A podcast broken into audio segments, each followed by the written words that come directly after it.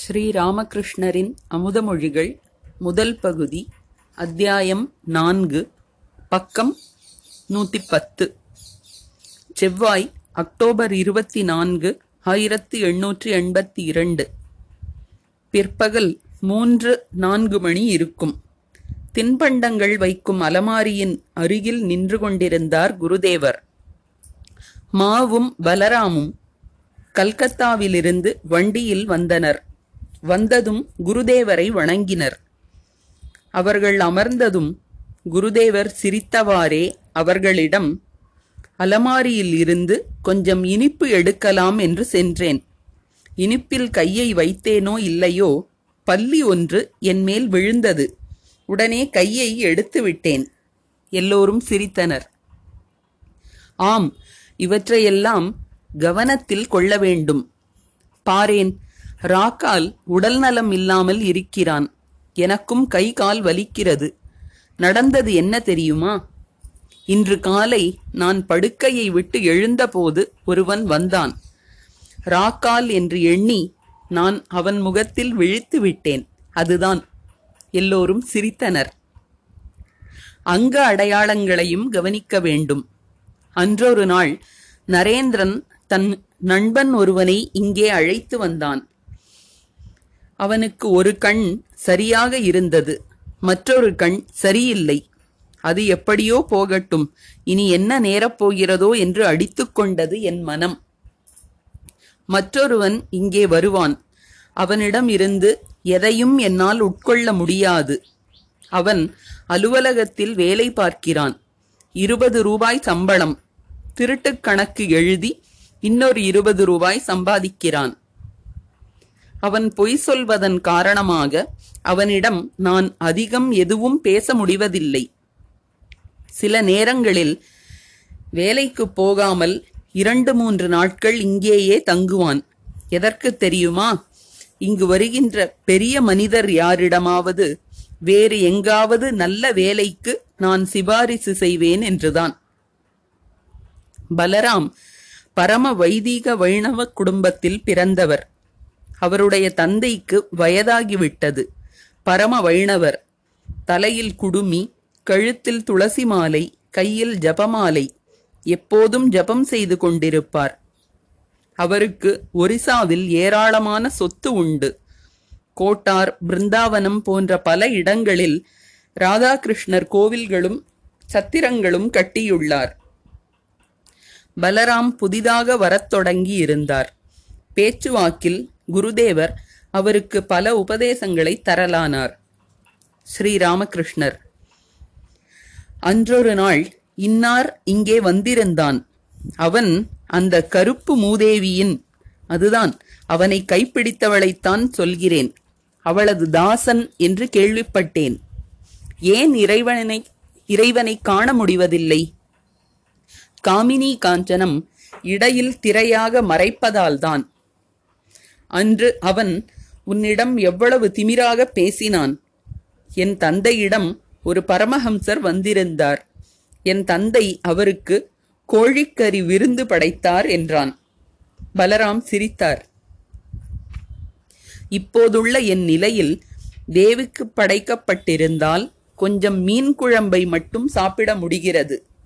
பிரசாதமாக இருந்தாலும் இறைச்சியை என்னால் சாப்பிட முடிவதில்லை. விரலால் தொட்டு கொஞ்சம் வாயில் வைத்துக் கொள்வேன். தேவிக்கு கோபம் வந்துவிடக்கூடாதே எல்லோரும் சிரித்தனர். நல்லது. என்னுடைய இந்த நிலை என்ன? சொல்லுங்கள் பார்க்கலாம். ஒருமுறை நான் பர்த்வான் வழியாக கமார்புக்கூருக்கு மாட்டு வண்டியில் போய்க் கொண்டிருந்தேன். அப்போது கடுங்காற்றுடன் மழை பெய்யத் தொடங்கியது. பார்த்தால் எங்கிருந்தோ சிலர் வந்து வண்டியை சூழ்ந்து கொண்டார்கள். என்னுடன் வந்தவர்கள் அவர்களை கொள்ளைக்காரர்கள் என்றனர். நான் தெய்வ நாமங்களை ஓத ஆரம்பித்தேன். ஆனால் சிறிது நேரம் ராம் ராம் சிறிது நேரம் காளி காளி சிறிது நேரம் ஆஞ்சநேயா ஆஞ்சநேயா என்று பல்வேறு பெயர்களை கூறினேன். ஏன் இப்படி சொன்னேன் என்று சொல்லுங்கள் பார்க்கலாம். கடவுள் ஒருவரே அவருடைய திருநாமங்கள் கணக்கற்றவை. அப்படி இருக்க பல்வேறு மதத்தினரும் நெறியினரும் வீணாக அடித்து சாகிறார்கள் என்பதை ஒருவேளை குருதேவர் சுட்டிக்காட்டுகிறாரோ? ஸ்ரீராமகிருஷ்ணர் பலராமிடம் காமினி காஞ்சனம்தான் மாயை. இவற்றின் பிடியில் நீண்ட நாள் இருக்க நேர்ந்தால் கூருணர்ச்சியை சென்சிட்டிவிட்டி இழக்க நேரிடுகிறது. நான் நன்றாகத்தான் இருக்கிறேன் என்றே அவன் நினைத்துக் கொள்வான் தோட்டி மலக்கூடையை சுமந்து செல்கிறான். பழக்க தோஷத்தின் காரணமாக அதன் மீதுள்ள வெறுப்பு அவனுக்கு போய்விடுகிறது. இறைவனின் திருநாமத்தையும் புகழையும் பாடுவதில் தொடர்ந்து ஈடுபட்டால் படிப்படியாக பக்தி வருகிறது. மாவிடம் அதற்கு வெட்கம் கூடாது. வெட்கம் வெறுப்பு பயம் மூன்றும் கூடாது. காமார்புகூரில் பிரமாதமாக பஜனை நடைபெறும். மிருதங்கம் எல்லாம் உண்டு. நகுல் ஆச்சாரியரின் பாட்டு அற்புதமாக இருக்கும். பலராமிடம் பிருந்தாவனத்தில் பூஜைக்கு ஏற்பாடு உண்டா?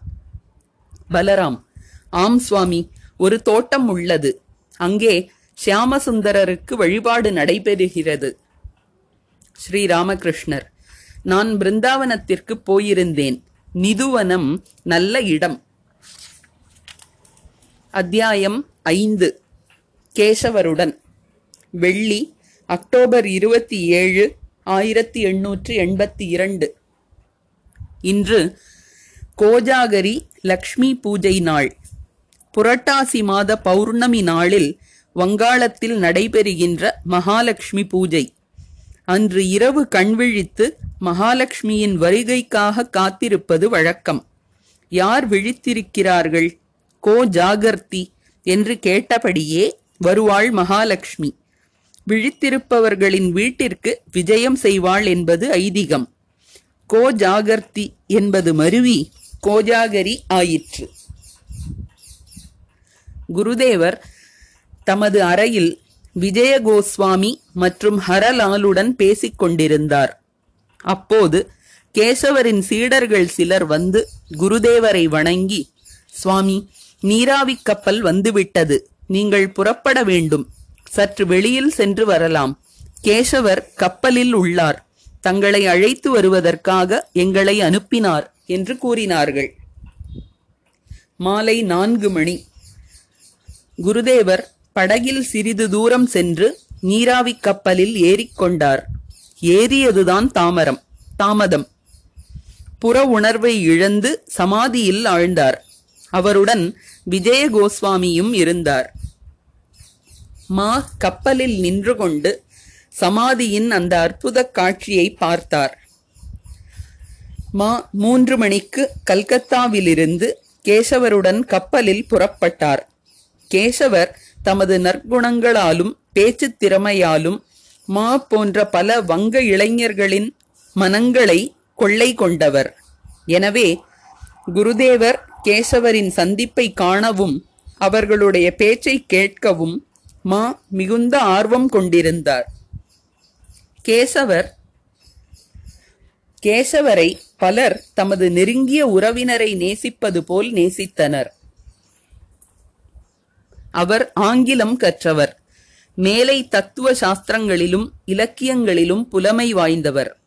அவர் உருவ வழிபாட்டை ஏற்றுக்கொள்வதில்லை. மாறாக அதை பொம்மை வழிபாடு என்று கேலி செய்வார்.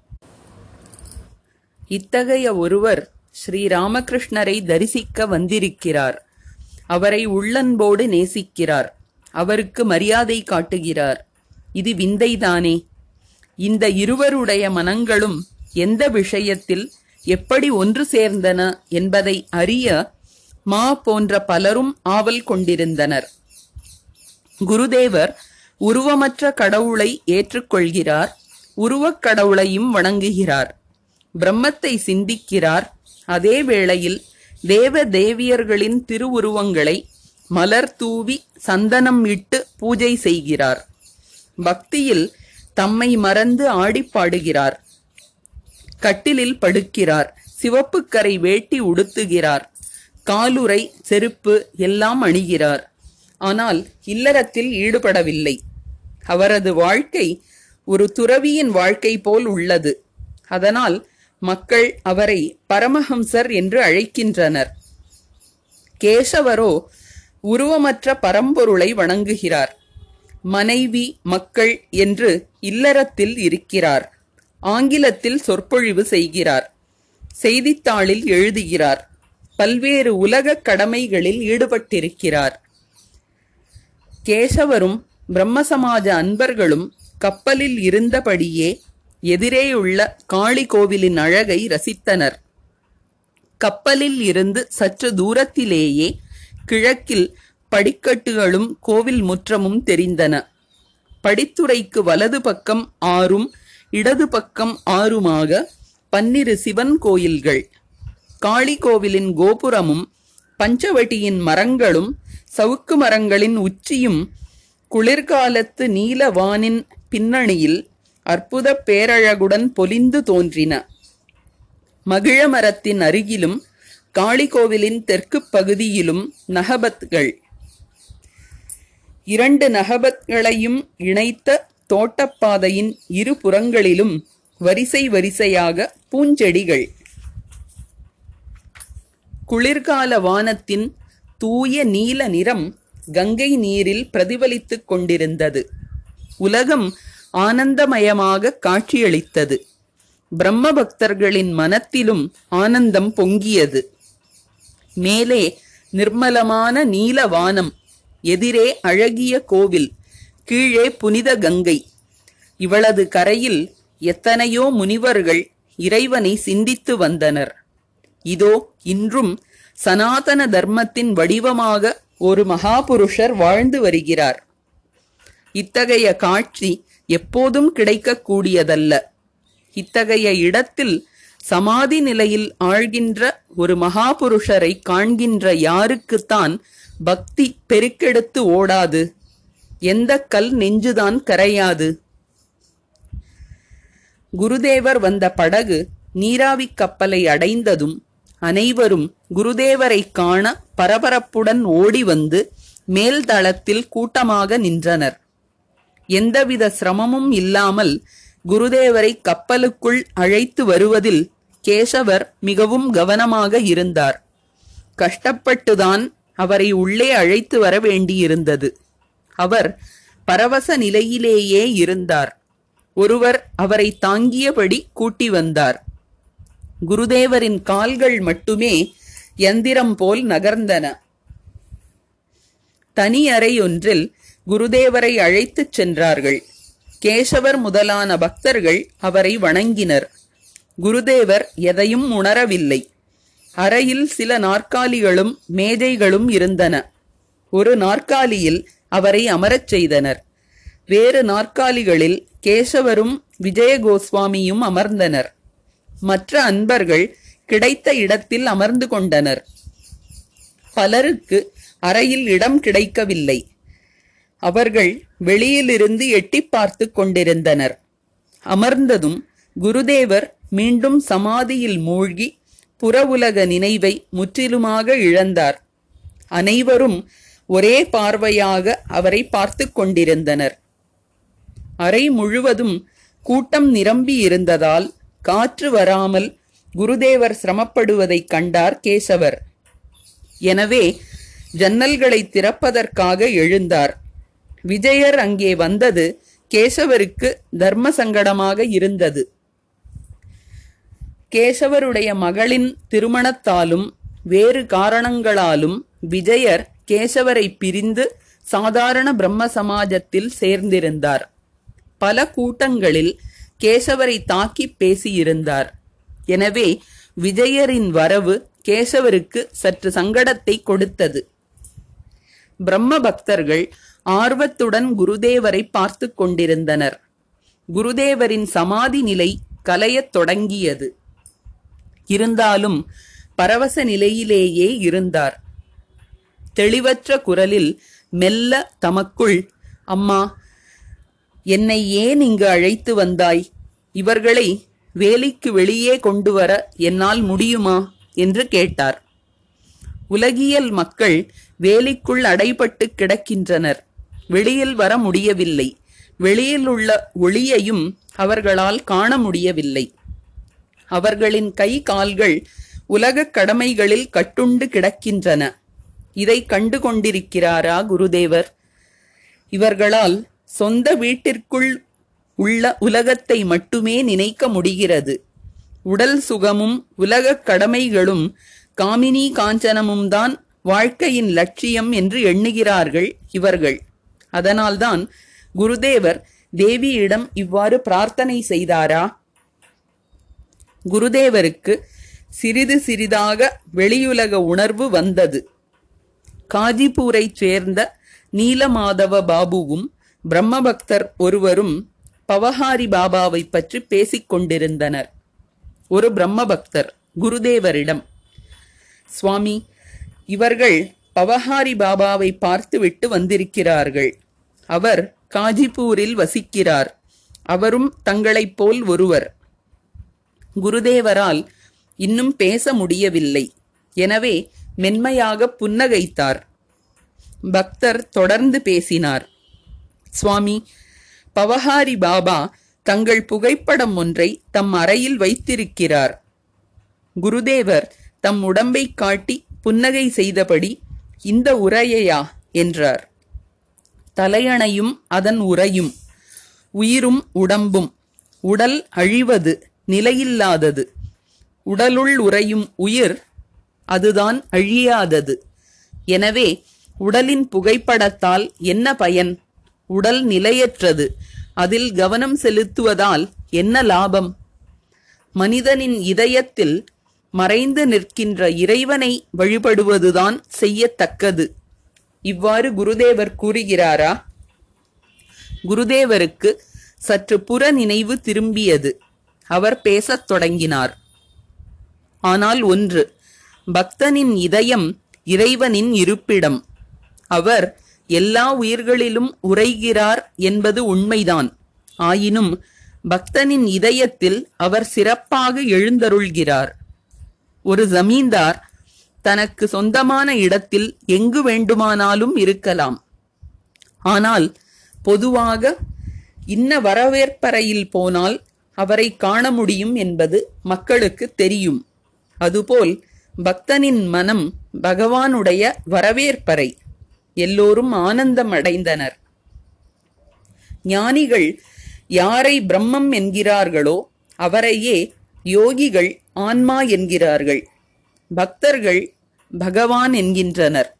ஒரே பிராமணன். பூஜை செய்யும்போது பூஜாரி சமையல் செய்யும்போது அவன் சமையல்காரன். ஞான நெறியை பின்பற்றுபவனான ஞானி இது அல்ல இது அல்ல என்று பகுத்தறிகிறான். பிரம்மம் இதுவல்ல அதுவல்ல உயிர்கள் அல்ல உலகம் அல்ல என்று ஆராய்ந்து ஆராய்ந்து அவனது மனம் நிலைப்படுகிறது ஒடுங்குகிறது சமாதி வாய்க்கிறது. அப்போது பிரம்ம ஞானம் உண்டாகிறது.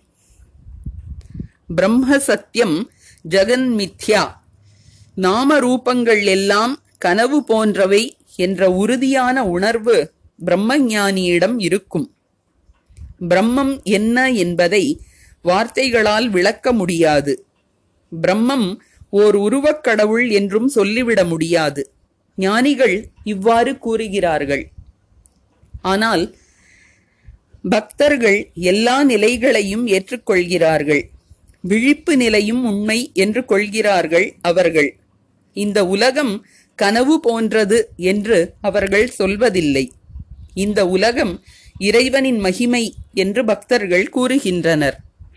வானம் நட்சத்திரம் சந்திரன் சூரியன் மலை கடல் உயிரினங்கள் அனைத்தையும் இறைவன் படைத்திருக்கிறார். எல்லாம் அவரது மகிமை. உள்ளே நம் இதய நடுவில் அவர் இருக்கிறார் வெளியிலும் இருக்கிறார். அவரே இருபத்து நான்கு தத்துவங்களாக உயிர்களாக உலகமாக ஆகியுள்ளார் என்று உயர்ந்த பக்தர்கள் கூறுகின்றனர். பக்தர்கள் சர்க்கரையை சுவைக்க விரும்புகிறார்கள் சர்க்கரையாக ஆக விரும்புவதில்லை. எல்லோரும் சிரித்தனர். பக்தனின் நிலை என்ன தெரியுமா? பகவானே நீ எஜமான் நான் உன் சேவகன்.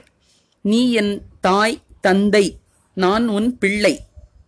நீ முழுமை நான் உன் அம்சம் என்கிறான் பக்தன். நான் பிரம்மம் என்றெல்லாம் சொல்வதை பக்தன் விரும்புவதில்லை. யோகிகள் பரமாத்மாவை அடைய முயற்சி செய்கிறார்கள். ஜீவாத்மா பரமாத்மாவுடன் இணைவது யோகம்தான் அவர்களின் லட்சியம். யோகி உலகியல் விஷயங்களில் இருந்து மனத்தை பின்னால் இழுத்து பரமாத்மாவில் நிறுத்த முயல்கிறான். அதனால்தான் ஆரம்ப காலத்தில் தனிமையான இடத்திற்குச் சென்று அசைவில்லாத ஆசனத்தில் அமர்ந்து மனத்தை மற்ற எண்ணங்களில் இருந்து விடுவித்து தியானம் செய்கிறான். ஆனால் இருப்பது ஒன்றுதான் பெயரில்தான் வேறுபாடு. யார் பிரம்மமோ அவரே ஆன்மா அவரே பகவான். ஞானியின் பிரம்மம் யோகியின் பரமாத்மா பக்தனின் பகவான் எல்லாம் ஒருவரே. நீராவிக் கப்பல் கல்கத்தாவை நோக்கிச் சென்று கொண்டிருந்தது. அறையில் ஸ்ரீராமகிருஷ்ணர் மீது வைத்த கண் வாங்காமல் அவரையே பார்த்தவாறு அவரது அமுதமொழிகளை கேட்டுக்கொண்டிருந்த பக்தர்களுக்கு கப்பல் போகிறதா இல்லையா? என்பதே தெரியவில்லை. தேனி மலரில் அமர்ந்த பிறகு ரீங்காரம் செய்யுமா? கப்பல் மெல்ல மெல்ல தக்ஷிணேஸ்வரத்திலிருந்து விலகி செல்லத் தொடங்கியது. அழகான அந்த கோவில் பார்வையில் இருந்து மறைந்தது. கப்பலின் சக்கரங்கள் சுழலத் தொடங்கியதில் நுரையும் அலையுமாக கங்கை அல்லோல கல்லோலப்பட்டது. அந்த அமளி எதுவும் பக்தர்களின் காதுகளில் விழவில்லை. அவர்கள் மலர்ந்த முகமும் அன்பில் தோய்ந்த கண்களும் இனிமை ததும்பும் தோற்றமும் கொண்ட ஆனந்த வடிவினரான அற்புத யோகியை வைத்த கண் வாங்காமல் பார்த்து கொண்டிருந்தனர். இறைவனைத் தவிர வேறு எதையும் அறியாத அனைத்தையும் துறந்த அன்பால் நிறைந்த ஒரு தபஸ்வியை பார்த்தபடி அசைவற்றிருந்தனர். குருதேவர் தொடர்ந்து பேசலானார். படைத்தல் காத்தல் அழித்தல் உயிர் உலகம் எல்லாம் சக்தியின் விளையாடல் என்கின்றனர் ஞானிகள். ஆராய்ந்து பார்த்தால் இவை எல்லாம் கனவு போன்றவை. பிரம்மம் ஒன்றே உள்ளது மற்ற எதுவும் கிடையாது. சக்தியும் கனவைப் போன்றதுதான். ஆனால் ஆயிரம் ஆராய்ச்சி செய்தாலும் சமாதி நிலையை அடையாமல் சக்தியின் எல்லையை விட்டு வெளியே வர முடியாது. நான் தியானம் செய்கிறேன். நான் சிந்தனை செய்கிறேன். இவையெல்லாம் சக்தியின் எல்லைக்கு உட்பட்டவை. சக்தியின் ஐஸ்வர்யத்திற்கு உட்பட்டவை. எனவே பிரம்மமும் சக்தியும் வேறல்ல. ஒன்றை ஏற்றுக்கொண்டால் மற்றொன்றையும் ஏற்றே ஆக வேண்டும்.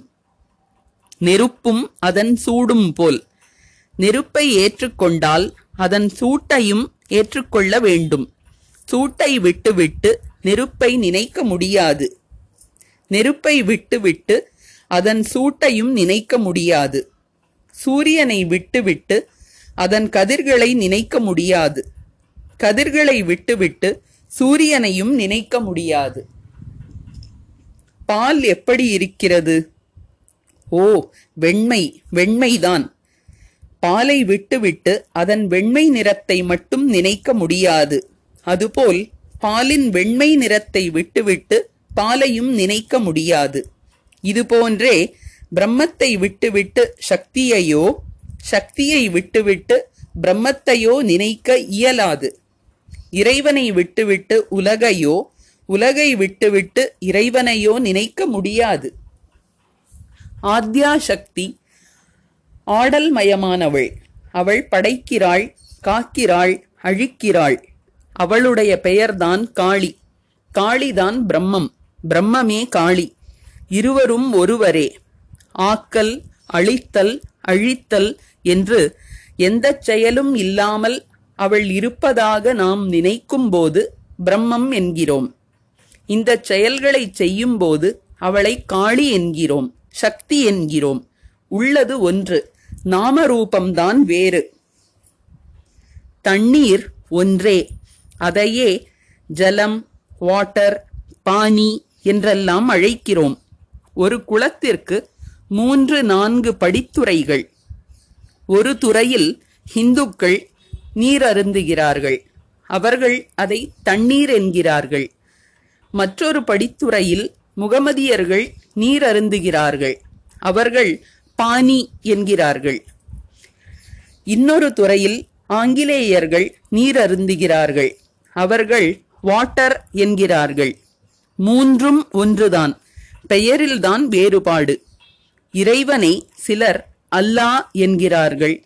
சிலர் காட் என்கின்றனர். சிலர் பிரம்மம் என்கிறார்கள். சிலர் காளி ராமர் ஹரி இயேசு துர்கை என்றெல்லாம் கூறுகின்றனர். கேசவர் புன்முறுவலுடன் காளி எத்தனை நிலைகளில் திருவிளையாடல் புரிகிறாள் சொல்லுங்கள்.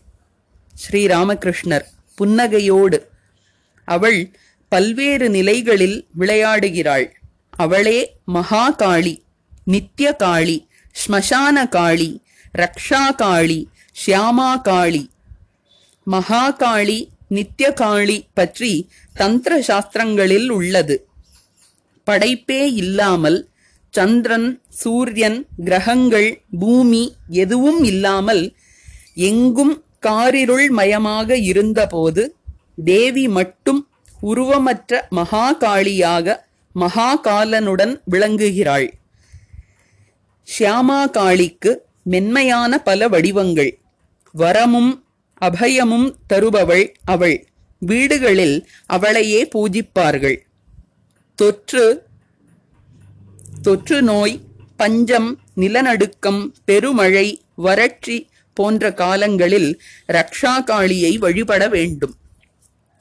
ஸ்மசான காளி அழிக்கும் சக்தி. பிணம் நரி மற்றும் டாகினி யோகினி போன்ற தேவதைகள் சூழ சுடுகாட்டில் உறைபவள். அவளது வாயிலிருந்து இரத்தம் வழிந்து கொண்டிருக்கும். கழுத்தில் மனித தலை மாலை இடுப்பில் மனித கை மாலை அண்ட சராச்சரங்கள் அழியும் போது மகா பிரளய காலத்தில் படைப்பிற்கான விதைகளை தேவியே சேகரித்து வைக்கிறாள். பாட்டியிடம் அது இது எல்லாம் போட்டு வைப்பதற்கு ஒரு பானை இருக்கும். அதில் அவள் பல்வேறு சாமான்களை போட்டு வைத்திருப்பாள். கேசவரும் மற்றவரும் சிரித்தனர். குருதேவரும் சிரித்துக்கொண்டே ஆம் பாட்டியிடம் இப்படி ஒரு பானை இருக்கும். அதனுள் கடல் நுரை வாயு மாத்திரை சுரை வெள்ளரி பூசணி விதைகளின் சிறு சிறு பொட்டலங்கள் எல்லாம் போட்டு வைத்திருப்பாள். தேவைப்படும் போது வெளியே எடுப்பாள். பிரம்மமயியான தேவியும் பிரபஞ்சம் அழிந்த பிறகு எல்லா விதைகளையும் சேகரித்து வைக்கிறாள்.